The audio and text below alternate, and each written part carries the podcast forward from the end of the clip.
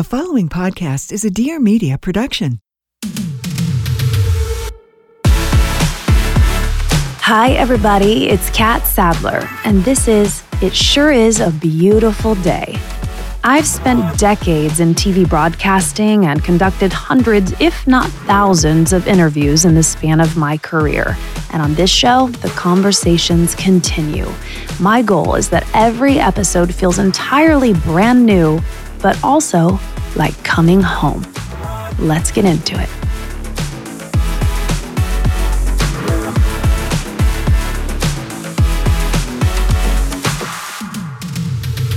Hey, everybody. Welcome back to It Sure Is a Beautiful Day. I'm your girl, Catt, and I am so glad that you landed here with me. Ah, it feels so good to be back in the saddle talking to you, with you, at you, and getting all of your feedback about our premiere episode and things we're doing on the show. Um, very different than my last podcast. So I hope you're loving it. Please continue to rate us and review us and give us all that feedback. It really does mean a lot. And if you haven't already, follow us on Instagram at ABD with Catt um, where we'll be doing lots of updates and and sharing some some stuff maybe you don't even get here on the podcast over there. And if you are just tuning in for the first time, this show is going to change week to week. It might be me and my girl Kate from the premiere episode, the two of us just chatting away, or I might have these phenomenal guests and be in conversation with them, or I might even just be here on the mic talking um, about who knows what. So we're covering all the issues, all the things. I'm going to be sharing more about my life and my personal struggles and triumphs and wins and failures and um, and what it is. I guess just like to be me and sharing more stories about my work and my family and my journey and what I'm learning most of all. So, hopefully, that in the end will bring you the sunshine that we are looking for because you are not alone. You are always welcome to come here and hang out with me. So I am thrilled to share with you now a conversation with artist Morgan Harper Nichols. If you discovered her, perhaps like me, really on Instagram, she was in the music game for many years prior, but she is this amazing artist and so incredibly wise. Her words are like gold. When she writes and paints and shares her many offerings on all the platforms because she also has a, a, podcast and she you know she has these inspirational cards and she has the quotes and she's got the wallpaper she's she's literally kind of sprinkled her talent all over the place but I discovered her really early on in the pandemic. And I was just like, ooh, ooh, you know, you stumble on one person's share and then you find the source. And I found the source and it was Morgan. And I was just immediately blown away by her. And I was going through a really, really difficult time. Like all of us, when the pandemic hit, that in and of itself was scary and um, worrisome to say the least. But I was going through this breakup, and like every time I found her, I like to sometimes say she found me, I felt better. I just felt comforted and I felt okay in that moment. So I DM'd her. God, it had to be like a year ago. And I never heard back from her. You know, it happens. That's what happens. She's busy. She's got like couple million followers and and she didn't respond and I kept following and I kept you know sending her love and leaving her comments because I was just just such a genuine fan of her work. And then wouldn't you know it, the the podcast it Sure Is a Beautiful Day was born in just recent months. And I hit her up again, and yay, this time she responded. And I was so thrilled that she agreed to have this conversation. And then you add to that, even after we had planned for this interview, weeks later, she declared, she announced, she shared with the world that she was recently diagnosed with autism as an adult, which is very rare. And so, how special, how meaningful to have a conversation with her about her work, of course, about her roots, about the woman she is, but also about this new discovery and what it has meant for her and how it has affected her work. So, oh, I love this conversation. I love this woman. I hope you find her if you hadn't prior. And I hope that her gifts now reach you wherever you are in the world. So, without further ado, a conversation with Morgan Harper Nichols and me. Well, let me just start out by saying I mean, talk about a beautiful day when I mm-hmm. get to be in conversation with someone I have admired from afar for so long and a person who has brought me so much just personal solace and inspiration. Everyone, please welcome Morgan Harper Nichols. Good morning. Good morning to you as well. And thank you for having me. And thank you for that, that warm introduction.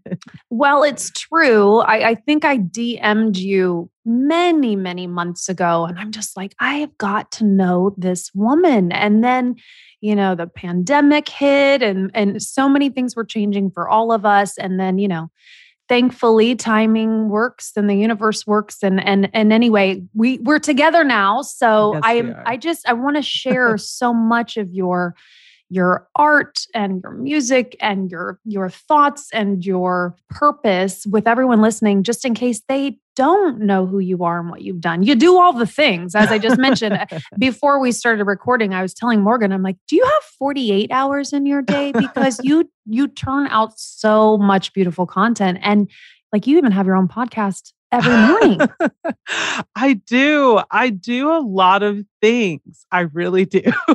It does a lot. I, yeah. So it's interesting because I do a lot, but I do think it's because for whatever reason, the things that I do, such as visual art, it's something that can be put into a lot of different formats and different places. And same with poetry and, and writing. So, for instance, with my podcast, a lot of times I'm reading poems that I may have already shared on social media. So I'm able to kind of take what I do and say, hmm, where else can it go? Like, how else?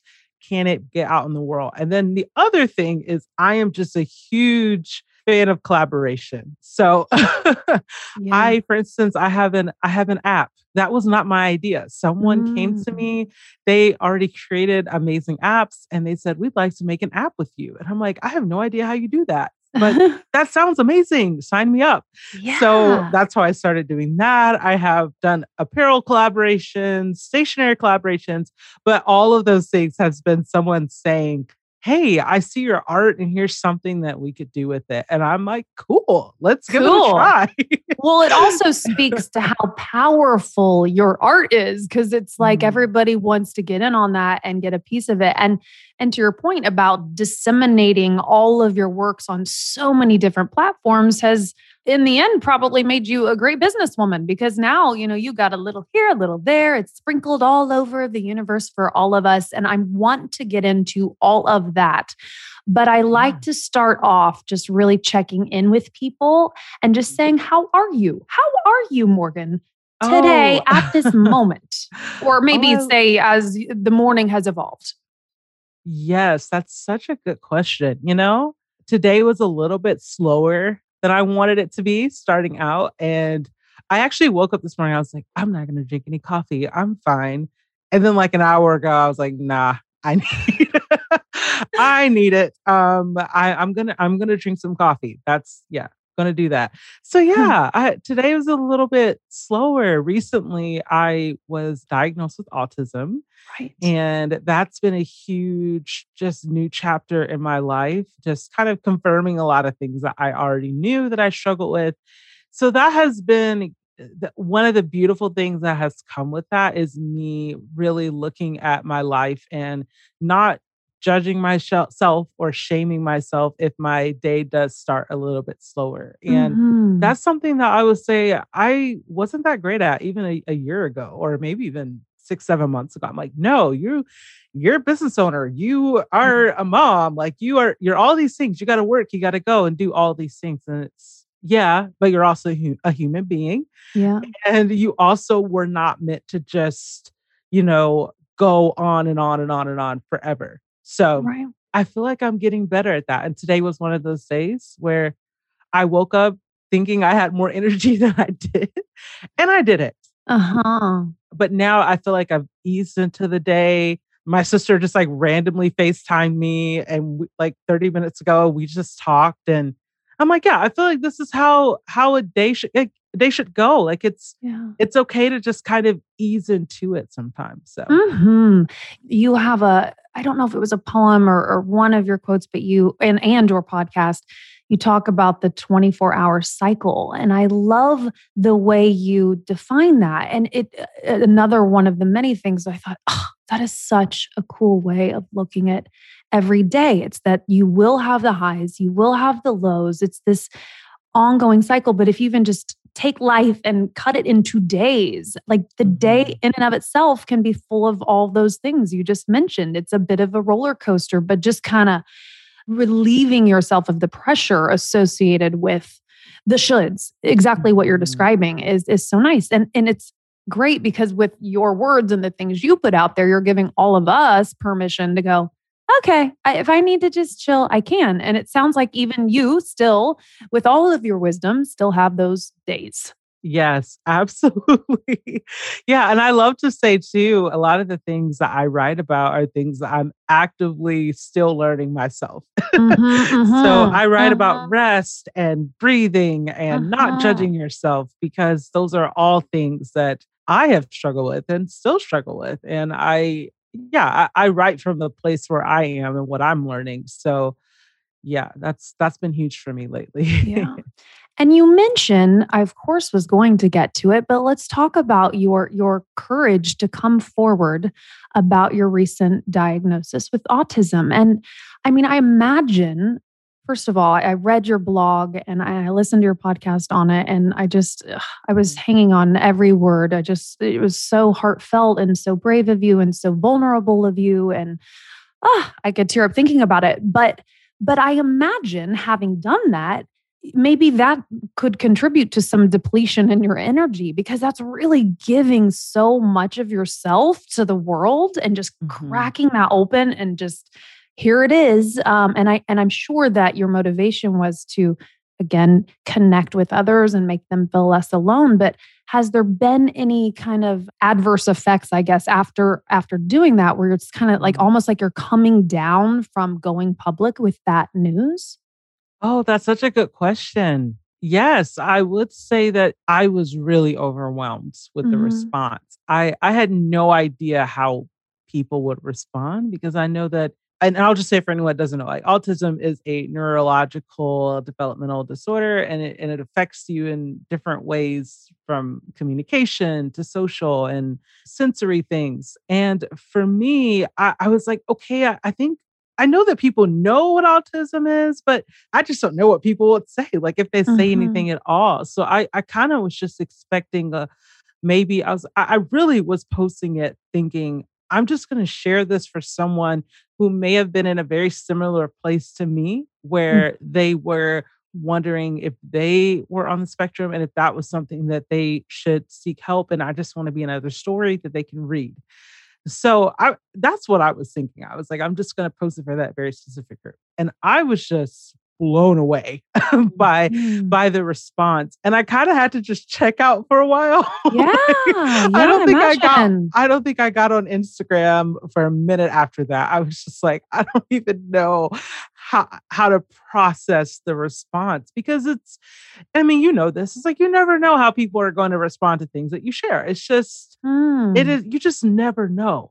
So for me, I was like, I just don't know. And I was overwhelmingly, it was a positive response at the same time. It was, it was very heavy. And then the, the second part of it that's been hard is just that there's so much that I'm still trying to figure out how to talk about. So even with like friends and family, I'm I, am i am like I want to explain to them more of what I kind of struggle with and what I deal with, but I'm still figuring out how to talk about it myself.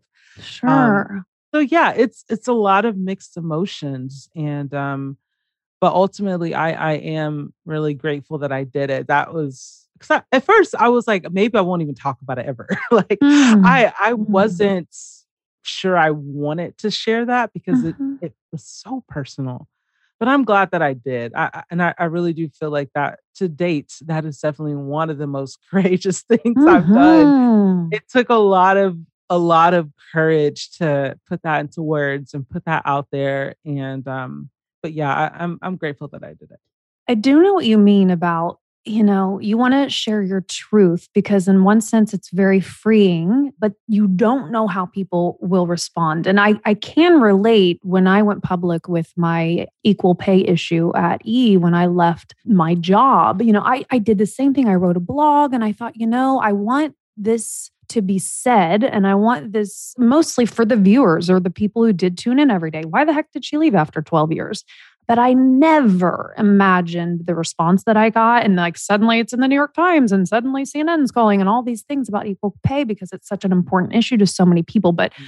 boy, nothing could have prepared me for that. I just, I spoke my truth, but I know what you mean because there was a phase after that where I was just drained and i'm so glad I did it, but it was, mm-hmm. it was in some ways debilitating because then there's like almost a pressure associated with it and carrying other people and, and that kind of thing.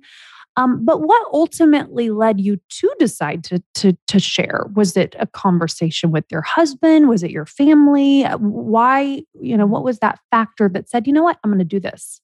You know, I'm not quite sure. I had, I, when I received the diagnosis the weekend before I shared it, I just, I was like, I don't know if this is something I would share with, you know, publicly, but I'm just going to share it with my family. So I actually just group text my whole family. and of course, they knew that I was in this process at this point. But I was like, hey guys, I officially got the diagnosis. And and within that, it, it was, it was it was even hard to share it with my family. And a lot of it I'm still processing. I, I did find out that a lot of the things I struggle with may have been more severe than I even thought. And I, I'm sure other people can connect with this feeling of like sometimes you don't want to, you feel like you're going to burden other people with your story. And I, Mm. I know like that's not, I have a very supportive family and I'm super grateful for it, but I still felt that way. I was like, oh, am I really going to lay all this on them? Mm. But I mm. just did. I just, but everything I remembered from the report, I was just like, hey, family, here's what's going on. And I mean, within minutes, everybody, mom, dad, sister, everyone responded just with so much support and so much love. And in that moment, I think that was maybe sowing the seed of like, wow, Morgan, you put so much pressure on yourself to like not want to like burden other people. But people want to be involved, like people care about you. So I think that may have sown the seed of like, okay, I, I know you don't know what it's going to be like to put it out there, but there are people that care about you. There are people that want to that want to know you and support you in whatever way they can. So I forget the exact day, but it was into the next week. I just woke up one morning and I was like, I need to share it. I was like, I, mm. I just, I need to share it. I was like, I, I know at least I have the support of my husband, my family, and that is more than enough to know. And at that point, I, I had shared it with a few close friends. I had shared the mm-hmm. diagnosis with a few close friends. So at that point, it was like, okay, you know, I know that like the core people in my life are supporting me and that's what matters. And I I'm a very visual person and I will literally have moments and this actually informs a lot of my writing.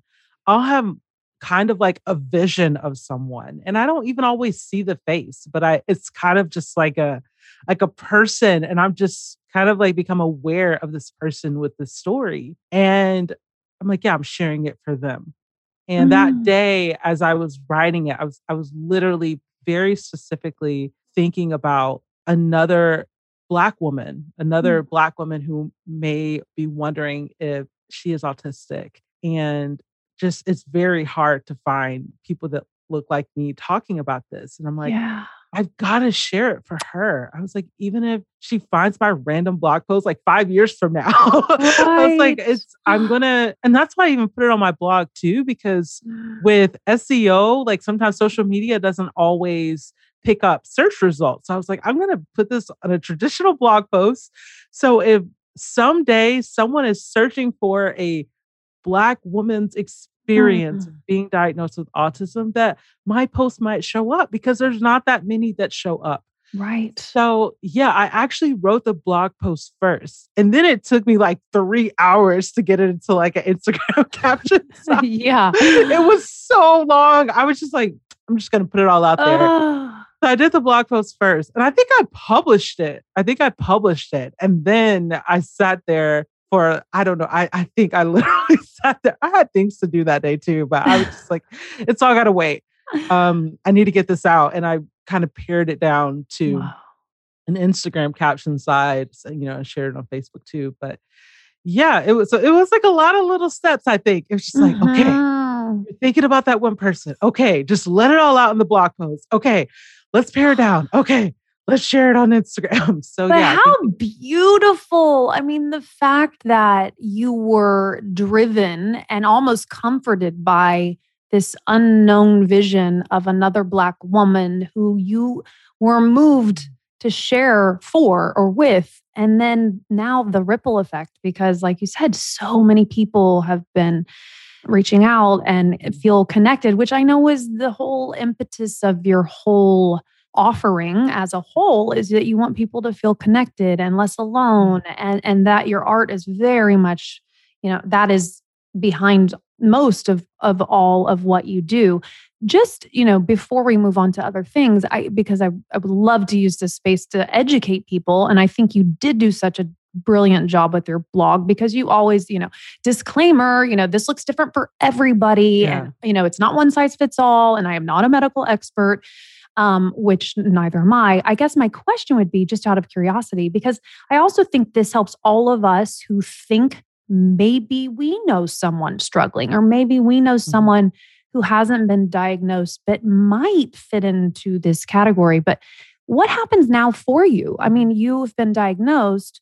What what, what does that change other than yeah. the knowing and knowing and, and finding the language and feeling seen probably or understanding yeah. yourself more? Yeah. What do you do with that now? Is there treatment? Do you keep seeing your doctor? Like what mm-hmm. what how does this change your day to day? Yes, it's such a great question. I see my specialist once or twice a month, just depending on the month. And those are my therapy sessions now. and it's amazing because I I'm a huge believer in therapy. I've I've been going to therapy for years, but same girl, same. I'm at my one year anniversary literally this week. I had that call before you, Dr. Yeah. Rick, then Morgan. My day is stacked. Yes. I, I relate.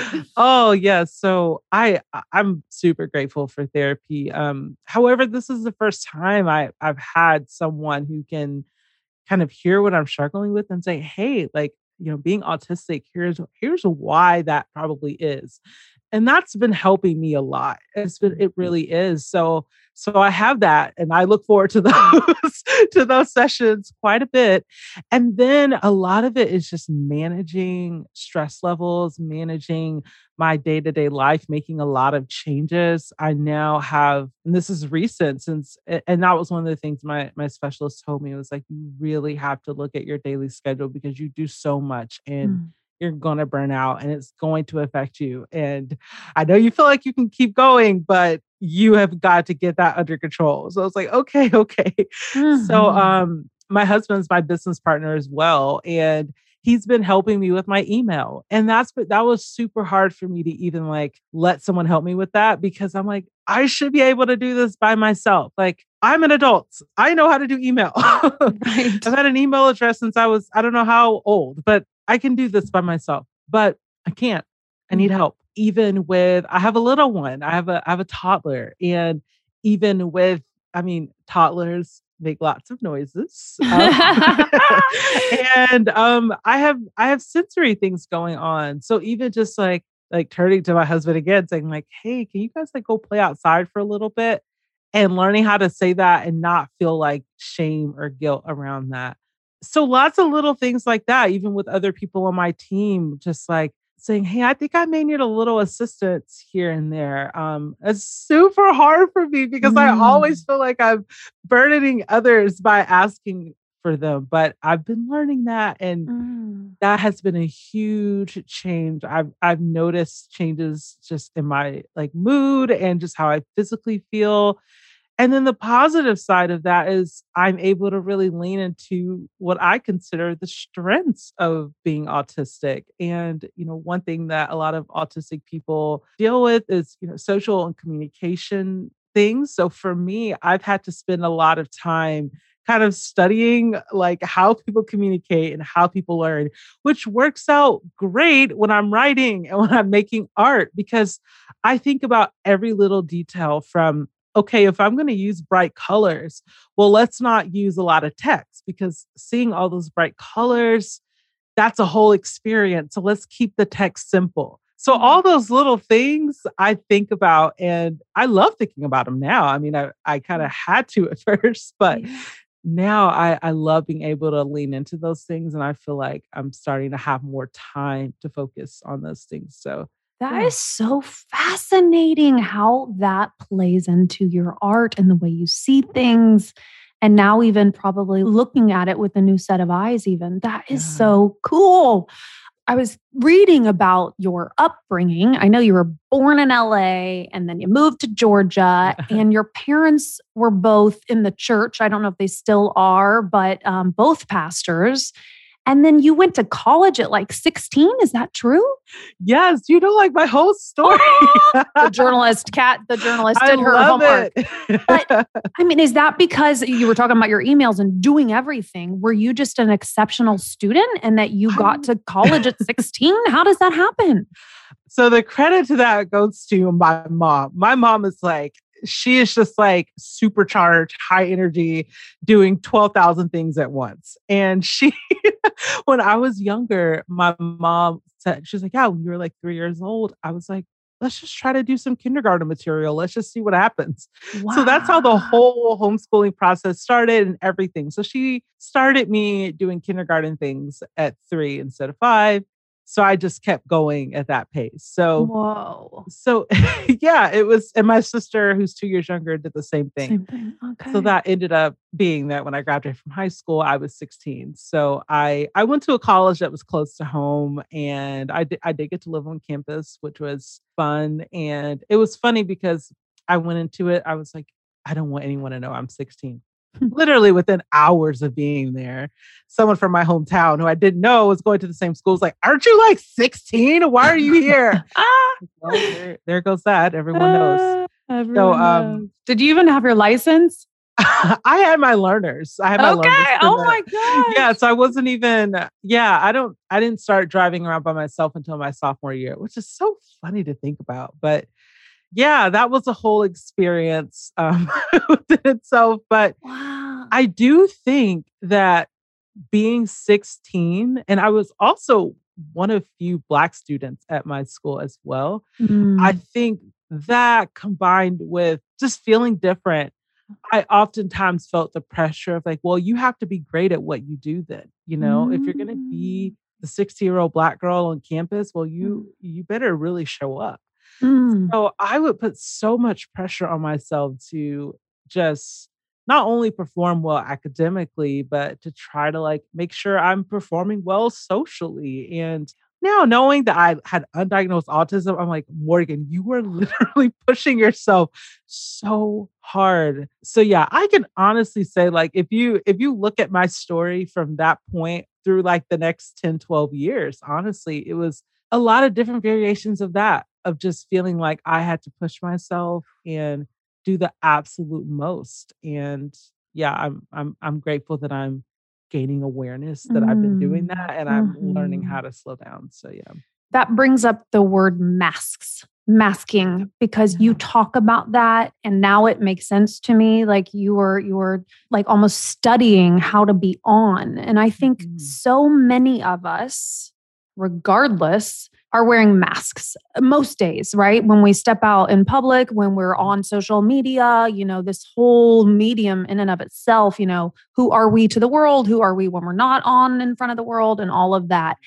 And and you write about that and you I love so many of your pieces and poems kind of speak to just being as you are and and yeah. being compassionate with who you are and where you are in life and and and you know being in this moment and understanding that if things don't happen for us now it wasn't meant for us and all of this beautiful wisdom how can people and i mean it, it, sounds like you're the expert of of knowing how to wear a mask but how do we undo that a little bit and how because i think people you know a lot of the anxiety in the world and a lot of the the unfulfillment is because we so many of us are trying to do just that like be all the things all the time to all the people and then at the end of the day we just end up empty yeah it's just very it's it's it's like soul crushing it's like such a disservice to what we're supposed to be doing which is accepting and loving ourselves exactly as we are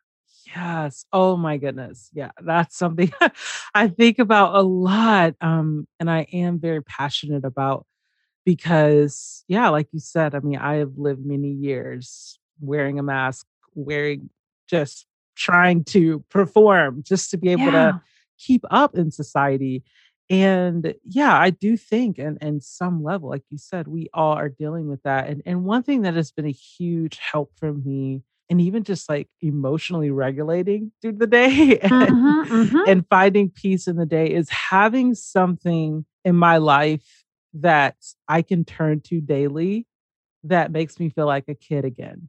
And for me, I'm grateful that I I have art.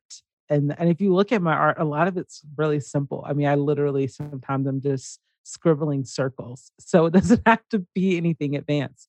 But there's something about doing an activity where nobody's watching you, nobody is is standing over your shoulder that you can just kind of lose yourself in. And I've talked to this with with many people and some say oh for me that's dancing. Like it's when i'm the only person in the house just turning music on. And i think that even if you're not consciously in the moment thinking like here i am dancing i feel so free like you don't have to think about it consciously but i think that when you repeat that for so like for so many days like mm-hmm. it does start to affect you. You start to look forward to it. You start to look forward to that space, that time of the day where you truly are letting your hair down and you truly are not worried about what other people think. So, yeah. because I have spent so much of my life worried about what other people think, worried about how I fit in socially, and having anxiety because of that, I crave those spaces. I, mm. I crave that. And I mean, I have a little one, but even before I didn't, like, I keep crayons in the house. I keep them out. I keep them around because for me, just seeing a crayon takes me back to that place. And ah. I think that we all have little things like that. Like maybe you like to play with rocks as a kid. I don't know. Like maybe go outside and find some rocks and just sit them up on your counter or something. Um, yeah. Um, that can just help bring you back to that space of like, yeah, when I was really into rocks, I did not care what other people thought. Like I didn't yeah. care if it made me look weird. I I was just into it. So I want everybody to have something like that in their life. Mm-hmm. You're, I'm, I'm going to go on buy crayons. That's such a great yeah. idea to just have them around. It's so funny. You make me think of my son who is 20, still lives at home, but he's in college and and he will not get rid of his Legos. And, you know, and and sometimes I just a little worried because I'm like, he has so many friends come over and he's got this shelf full of Legos. And I think of that movie 40 Year Old Virgin. I'm like, oh my God, he's still got all his Marvel and comic stuff. Uh, but it brings him so much joy. I will never say, ah, get rid of this. When can we throw this out? That. I just will never ever do that because I hope now, I hope he does have those when he's 40 and not apologize for it. You know, if that's what he wants, if that's what brings him that, joy. Yeah, that is so funny that you say that because literally for Christmas, I my husband was like obsessed with Mandalorian. Like every other Oh. conversation was about Mandalorian. I still haven't Uh-huh. seen it, but he was just so into it. And I'm like, oh my gosh, okay, clearly whatever I get for him for Christmas needs to be something Mandalorian. So I bought him like Mandalorian figurines, and I was like, I don't know if this is weird. Like he doesn't have like action figures, but I bought him action figures, and seriously, of all the Christmas gifts I've ever bought him, he was like the most happy about these Ah. action figures. And I was just like, yeah, I just think that like we all have these little things that and and and I think that's what's cool about gifts is because sometimes we don't we're not we don't even give ourselves permission to be a kid and buy ourselves Mhm. things that might be silly or impractical. But it's like, yeah, we all have those little things that even if they just sit on the shelf and bring us joy, and I think those are important. So yeah, I love that. I love that too. I hope everybody listening goes out and like returns to something from their childhood and like incorporates it into their life somehow. That's a really, that's really, really good advice. So much of your art, I'm curious because I know that you, one of your first jobs, you know, you did some, was it administrative assistant work at a I, college? I was an admission counselor. Yeah. so Admission lots of counselor. Emails and spreadsheets and Okay, all but not paint. You weren't like Oh, you weren't like rolling in paint. You weren't Oh, like no. you didn't have your guitar, like right. So what a different. When did that switch? When did and and why do you think uh, the art became just this driving force in your life? Yeah. So I graduated with an English degree and I graduated thinking, okay, I might not be able to get a job. Mhm. so I- and that's just, you know, the nature of the times. I was graduating and a lot of people in there, you know, kind of, I graduated in 2010 and just the whole, you know, recession, everything, a lot of people are faced with that. So I was sort of assuming it would be the same for me. I was like, I, I don't know if I'm going to find a job. And it was actually my mom that suggested, she was like, you should just go to the college, like ask if, if they're hiring. I was like, oh, yeah, I like it here. I could, I could do that. So that's how I ended up applying and I got the job. I was really shocked. I was like, whoa. I, so I started working, I want to say like three or four weeks after graduation, which was just Whoa. such a blessing. I was Oh, super grateful for that.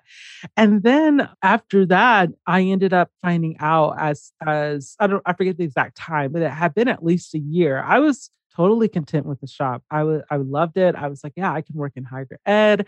I love academia. I love that space. And I just thought I would stay there. I didn't have, even though I was creative, making art, it was sort of something that I saw, oh, that's a hobby. Maybe it'll come to life in a different way. I I was honestly kind of content. Hmm. And then the uh, position actually, the campus was expanding and my position was moving to a different part of the state. So we were in Atlanta, Georgia, but we were moving to further west within the state.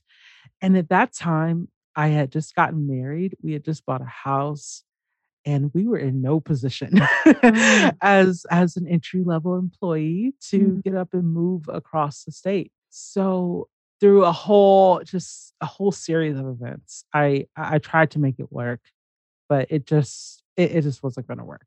I Mm. mean, there just it wasn't going to work. So I was like, well, I did not really have a plan B, so I don't know what I'm going to do. And kind of the only skills I had left were playing music. And that had been something that I, I had been pursuing more like when I was in high school and earlier in college, but I wasn't really actively thinking about it. But the thing that really sort of catapulted me into what will become a music career for five years was the fact that my younger sister was also musical, but she was definitely actively pursuing a music career. So at that point, she was already getting on tours. She had signed a record deal. So I just went on the road with her.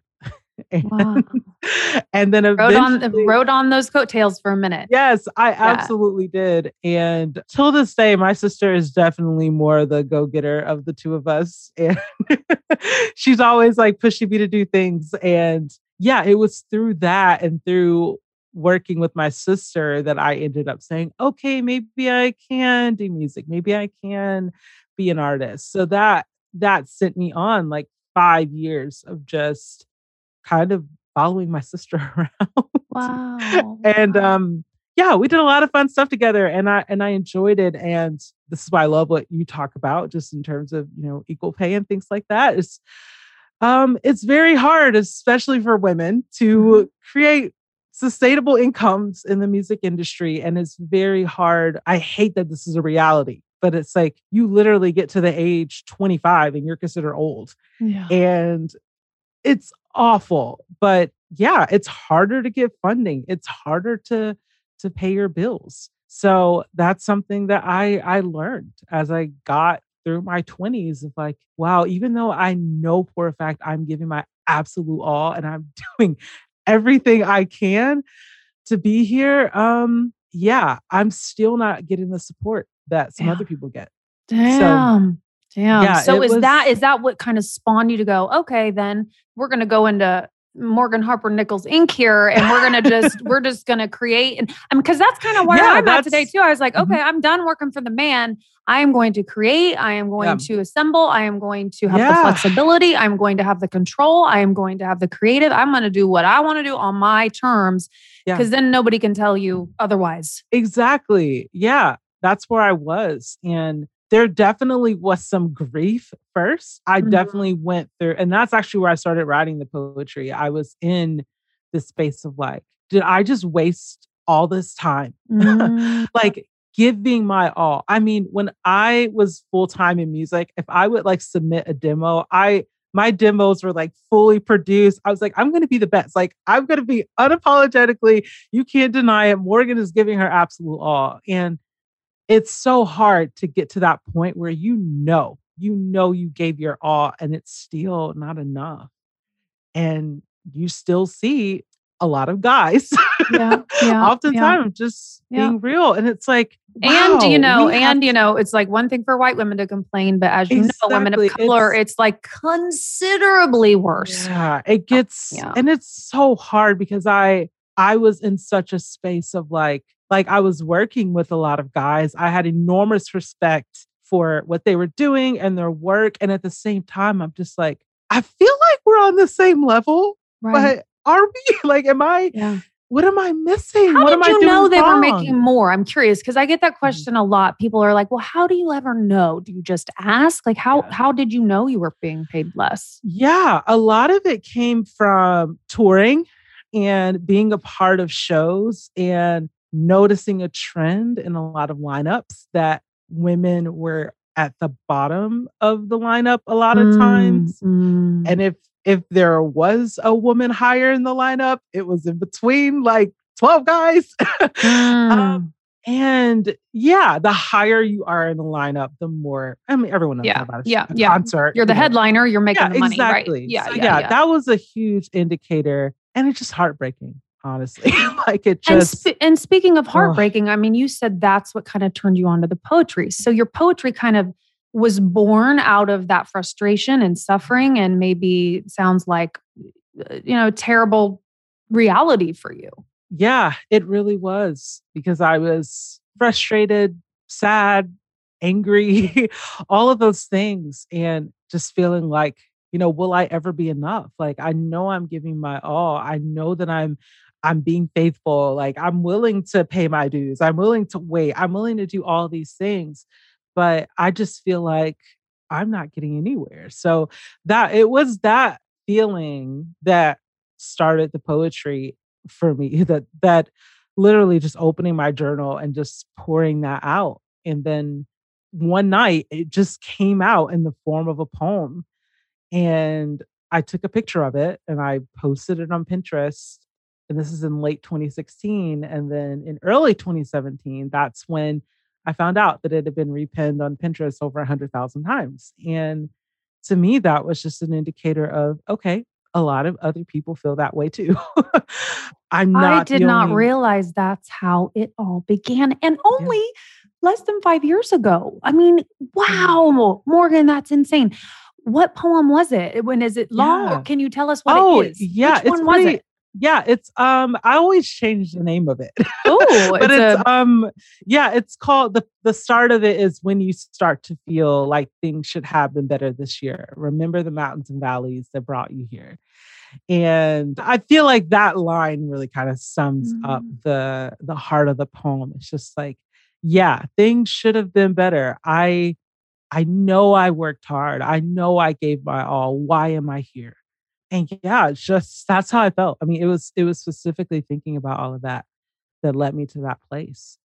It's and, interesting that that's, you know, when when we consume your art and read your poems and when I feel personally when I read your words, I'm like, "Oh man, she must have been like this as a baby. Like she was born this way, mm. she was wired and you must have been such a wise little girl. I feel like you you have this essence that maybe you had had your whole life, but it sounds like this is like a newer part of you or at least an expression yeah. that you never had before. I would have never guessed that. Wow. Well, well, thanks. Yeah, it's interesting. I I do feel like I all have always been an old soul. Mm. And I do at times feel like a lot of the words I'm writing are words that maybe have been in me for a long time, but they didn't come out this mm. way. So mm-hmm. until, you know, living and yeah, and living when life it, when it needed to come out. And that's why like I don't I don't like to put pressure on myself even now of like trying to figure out what's the next phase of what I'm going to do. I'm like I don't know. I'm probably taking in things now that will make sense five five years from now. so yes. I, I try to remember that. Um, but yeah, yeah, I'm I'm really grateful to have this form of expression now because I mean it's just like when I shared that poem and the messages that I started to receive, so many of the messages were from teenage girls actually. Mm. And to me, that was just like, yeah, even though I was writing this about this whole career moment that happened, I do think that there was something even from my teen years that was maybe stirring up finally into that poem. And maybe that's why, you know, teenagers were connecting with it. So, mm-hmm. yeah, I don't really know how to make sense of all that, but yeah, well, maybe we don't have to. That, maybe yes, we don't have to make sense exactly of it. I right. mean, that's what's so cool. I mean, another one of your beautiful um, shares was, and I forget which, it was a, a compilation about nature. I mean, you've spoken a lot about the ocean and how vast it is and, and how even like the trees and the leaves. And I, I think about that a lot.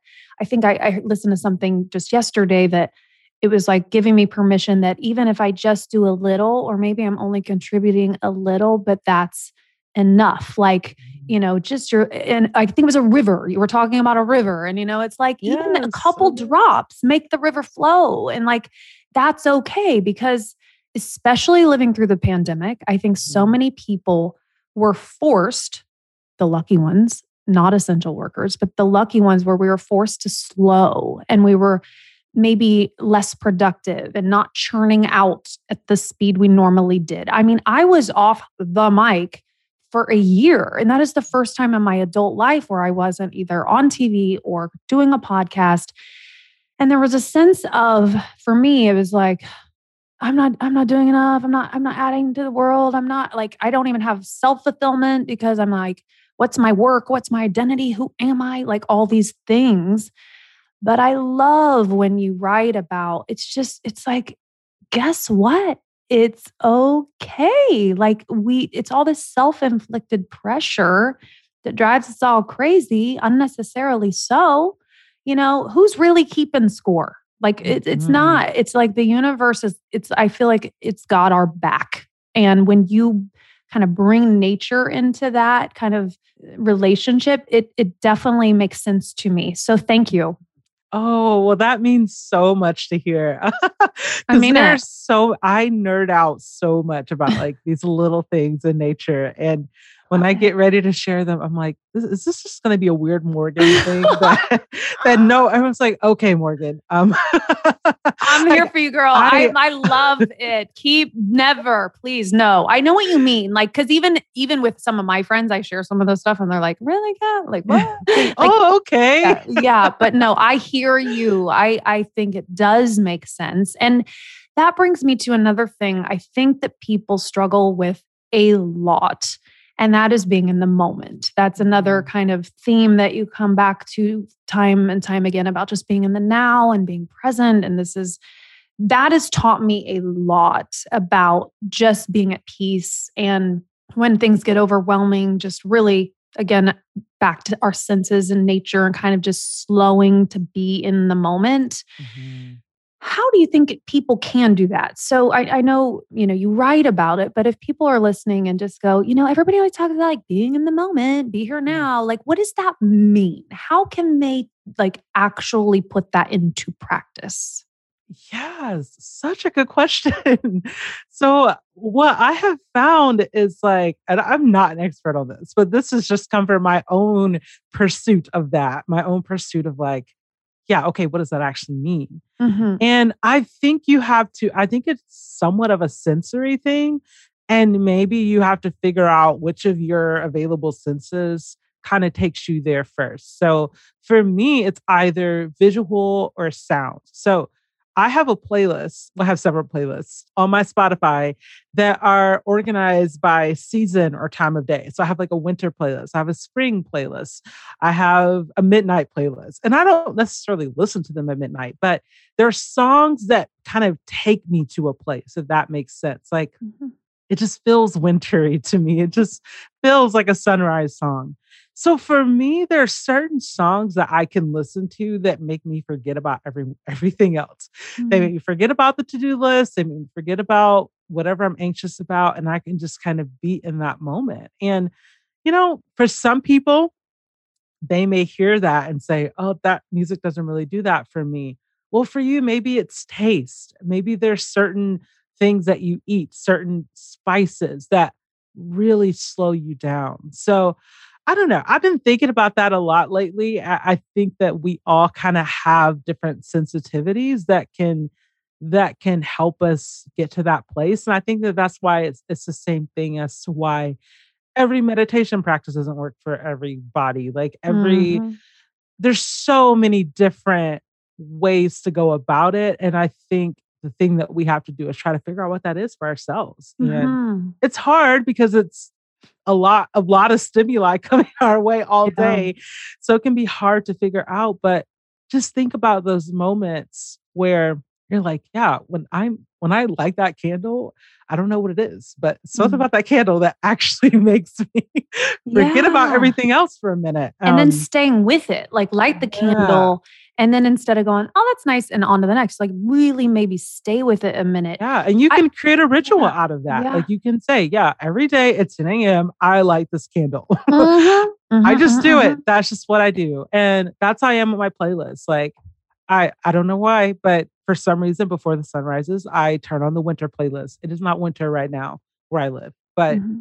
it's just what I do. But it works. But it, works. it takes me to that place. I learned something in yoga yesterday when my yoga instructor was like, "Okay, close your eyes." And and he had said something to the the effect of when we close our eyes, all of our other senses get really heightened. And for me, mm-hmm. that that mm-hmm. that's something I'd kind of been doing anyway that it works if I close my eyes, all those things that we miss all day when our eyes are open, like the breeze on our face or that the bird in the tree outside the window. So it's for me, I think a good exercise, and people can try it or not, but it's even just taking those five minutes because it grounds me because I'm forced to only think about what I'm smelling, to your point, or what I'm hearing, or what I'm feeling on my skin, and just mm-hmm. try to give that a little attention, or I even like look up at a tree and just really study the leaves. How often do we walk and run? And, yeah. you know, we're always going 17 million directions. Just if you can get in the habit of kind of trying to do a little of that every day, it really does make a difference. It stops oh, all yeah. that chatter, all that noise in your head. And then it's actually just so incredibly comforting. That is so right. And that made me think about how so much about making art is learning how to see in a different way. So it's it's like don't paint the flower that what you think a flower should look like. Like paint the flower as to what it what it is. Like, what do you see? Oh, I see a shape of like a triangle. I see this and that. And that's how you learn to draw. That's how you learn to paint. So yeah, when you said that, it just made me think of that. Mm. I was mm. like, yeah, that there's so many layers to that. And I feel like a lot of how we can find peace is finding new ways of seeing things. And I yeah. think what you said about closing the eyes, I mean, that is that's huge. Mm, mm. Yeah. Well, just lastly, because I could talk to you for 17 hours, but um, this idea of vulnerability, you know, I had I Mm-hmm. had a, a, a previous podcast called Naked, and the inspiration behind that was to really have conversations where people feel like they can strip down and take off those masks and really share. And I think that word vulnerability is coming up a lot more these days, which is good. And people are seeing that it's not a weakness, it can be a strength. And, and I know you have spoken about that as well. And I love you guys listen to her podcast because sometimes they're only three minutes long, which is really nice. And you can just get get a little fix every day. But you often ask a question at the end of your podcast for the listeners to kind of think about or write about. And you ask the question, what is the biggest misconception about vulnerability? So I want to ask you that because you asked us that. So what do you think is the biggest misconception about vulnerability? You have such awesome questions. Thank you. I that's very sweet. Well, I'm I'm moved by you, so it makes it very easy. Oh, well that that means a lot. Yes. Um for me, I think that it's that vulnerability always has to happen in like these huge deep dives. Like, oh, I'm going to be vulnerable. It's time to share everything that I've ever been scared of, afraid of, felt awkward about all at once. Mhm. Um, but sometimes vulnerability is just saying, Hey, I almost didn't post this because I felt like it wasn't perfect. Yeah. And yeah, that's a start. So I, I think that I think that is very easy to forget that vulnerability is something we practice and something that we we kind of grow into. And yeah, I think that's what what even led me to sharing the autism post is that yeah, I've been I've been slowly pra- practicing vulnerability over the years, slowly sharing more of what I go through. That when it came time to share the this bigger thing, it didn't just come out of nowhere. It came from all of these years of growing and practicing with it. So yeah, Mhm. I I love to tell people because I I get asked a lot like I want to share, but I'm scared to share. And I'm like, you don't have to share the big stuff right away. Yeah, yeah. like you can start small. You can start with just yeah, I'm tired of sitting at home because of the pandemic. Like that's being honest and vulnerable, and that that matters. And and you will continue to practice more and more and learn who you share with and how you share and what boundaries you have in place and all those things as you go along. So yeah. Yes, yes, yes. So, so well said. Well, just lastly, on this new show, It Sure Is a Beautiful Day, I like to ask, what is a beautiful day to you? What makes a beautiful day? Yeah. So funny enough, one of my most proud songwriting credits ever was with my sister, and the song is called Beautiful Day. I So- did. Now, see, I missed that piece of evidence. No a- way. Is that true? yeah. So we we both love that, love that as, as well. Ah. We we love that. And to me, I love the word beautiful. I love the word beauty because it, it's to me, beauty is about wholeness. So I love a day that just has a little bit of everything. Like I did something active, but I also sat around and wasted time like on TikTok or something. Like I don't know. It's like it's a mixture of that productivity, but also the relaxation. I ate something delicious. I also ate something healthy. Like I love, I love those days that just have like a little bit of a, a mixture of everything. So yeah, I Mhm. think that's a beautiful day. all the colors of the rainbow. I love that too. That was so nice. I, guys, if you, now I know you're going to want to know Morgan after hearing from her, but you have to go to her Instagram. Your store is Garden 24, right? Yes. Where you can I I mean all the things. I'm telling you, I your business model I'm gonna copy because it's like it's the Take it, cards, it's the journals, it's the prints.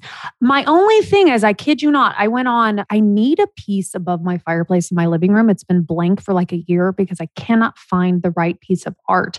And I was looking at your biggest pieces of art. The posters are big, right? Is that the biggest? How do, how yes, do I we get how do can I do you ever can you do can I commission art from you? Is that a thing? Yeah. So, you know what? We are actually, yeah, we're actually working on that right now for that specific thing because I am trying to create some, I'm commissioning myself to make some pieces for my house because I have the same problem with my fireplace. I'm like, I don't know what to put there.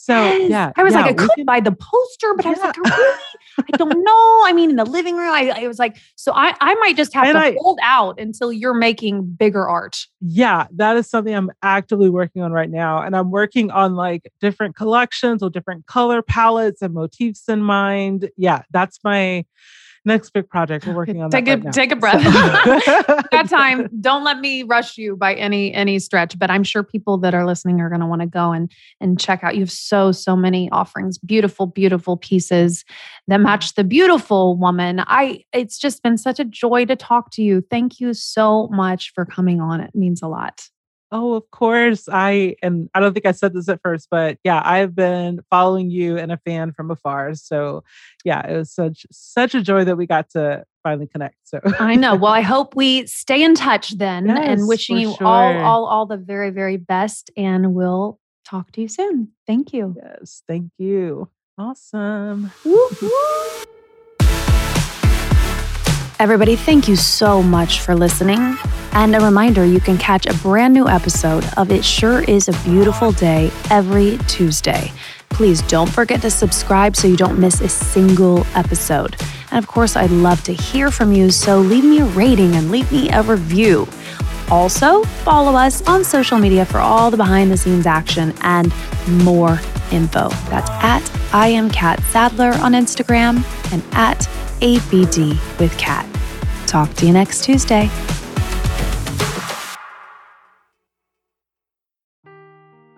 Seeking the truth never gets old. Introducing June's Journey, the free to play mobile game that will immerse you in a thrilling murder mystery. Join June Parker as she uncovers hidden objects and clues to solve her sister's death in a beautifully illustrated world set in the roaring 20s. With new chapters added every week, the excitement never ends. Download June's Journey now on your Android or iOS device or play on PC through Facebook Games.